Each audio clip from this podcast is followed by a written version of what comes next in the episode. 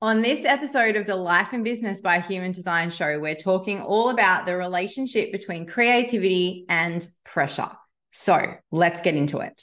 Welcome to the Life and Business by Human Design show. I am your host, Caroline Linda, master coach and human design junkie. And this show is all about what it takes to create sustainable success in your life and business. Whatever success looks and sounds and feels like to you. I want to welcome you to this show. This is a place where you can really tap into what is it that makes you uniquely you? What can you learn and know and discover and trust within yourself that you can then take in order to create a massive impact in the world. We're going to talk human design. We're going to have interviews with amazing people. This is a show where it all comes together and you can truly begin to create your life and business by human design. Let's get into it. Hey, hey, and welcome back to another episode of the show. I'm Caroline, your host, and I wanted to continue a conversation that I have been having inside my group program with some of my clients. I did a reel on Instagram and got some, uh, you know, great conversations started from that reel. And that is a conversation about the relationship between creativity and pressure. This came about because I'd been having those conversations with people about just how much they had been struggling to access their creativity. And it didn't matter who I was talking to, what the circumstance was, whatever. There was like this correlation between them struggling to uh, kind of channel into their creativity and them feeling pressure in some way. And I always like to be the person that kind of sees a correlation and then goes diving in deep to see if there's a causation. And then apply it through the lens of human design and my own personal experience. So I would have to say that in my business, I tend to struggle to be creative when I'm under pressure to be creative. My creativity, my inspiration comes to me whenever it's freaking ready.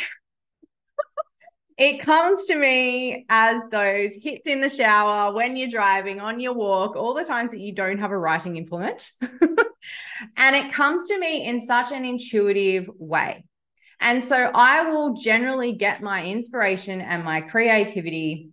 And then it will kind of be like an energy that I can tap into and flow with. This is the reason why I don't always prescribe to recording my podcast episodes at the same time every week or having a blocked out time for content creation all the time. And I'm not saying that you can't have systems and processes in your business, that you can't block your time and batch and do all those things. I do all of those things. But one of the things that I know is that my creativity comes through when it's ready. And it's actually built into my design that my creativity comes through when it's ready.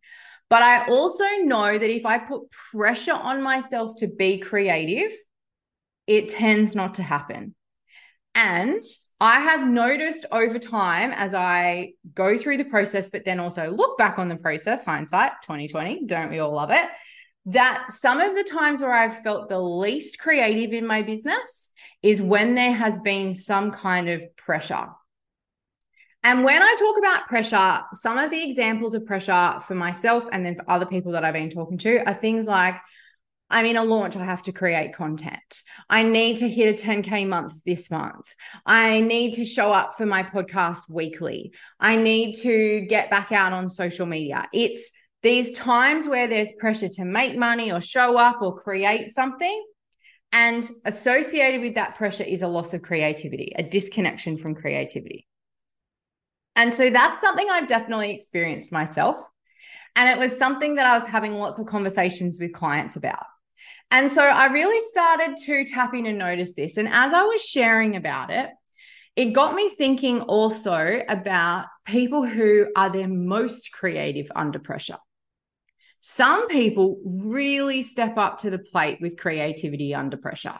It actually is a point of thriving for them. And their best ideas come when it's like down to the wire and we need that great idea and you're the final person. And if you don't come up with something, we're we're, you know, rooted. And then they just come up with the most amazing idea. And so I was really thinking about the conversations that I was having because I was saying to a lot of these clients, find ways to take the pressure off so that you can tap back into that creativity and inspiration. But I also know that there will be some people out there who will design be designed to be really good under pressure. Okay, really creative under pressure. And so I think it's important to kind of acknowledge both. But I wanted to share something. See, I know a lot of beautiful, amazing, high achieving women, myself included, who may have had a story that they worked well under pressure, that they would always come in at the last minute. You know, the essay the night before it's due at university, the cramming for an exam just before the exam happens, the waiting until the deadline at work and then getting the most amazing thing done in the last second. I get that. I know that story. I had that story, but I also know that sometimes that's just a story that you develop over time because that's what you do and you just build a bank of evidence that you can do it. Not because it's actually aligned for you, not because it's actually the most optimal way for your nervous system to be working. So, what I want to invite you to do today is to think about the relationship for you between creativity and pressure and what is the relationship for you that you want to cultivate between creativity and pressure?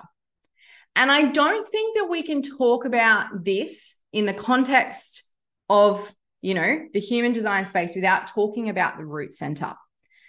I have definitely noticed a correlation where there are a lot of people with a defined root center who perform well under pressure. The root center is the center for stress and pressure. So if you have a defined root center, you may be one of those people who does perform better under pressure and can access their creativity under pressure. But I will still want you to check in that act- that actually feels okay for you to do that. That you're not actually frying your nervous system as you do it. And if you're someone like me who has an undefined root center, then I want you to take a look at all the ways that you could remove the pressure from the creative process.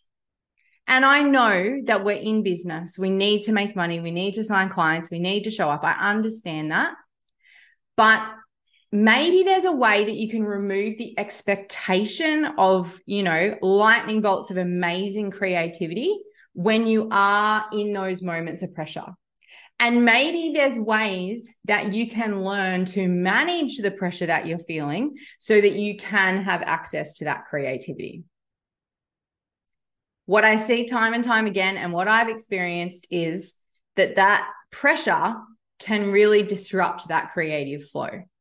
And everyone's creative flow, creative rhythm, inspiration rhythm is different.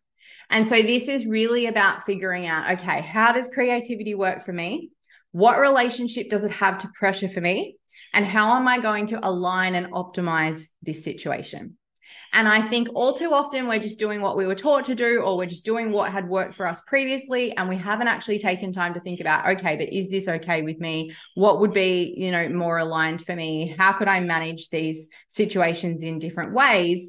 So that ultimately I can really be tapped into that creativity because I know for a fact 99.9% of people who get into business who are in that entrepreneurial space, they have that creative streak and they want to be able to express that. That's part of why they're here. But all too often, they lose connection with that because they're in the pressure and the day to day grind of whatever it takes, in inverted commas, to build the business.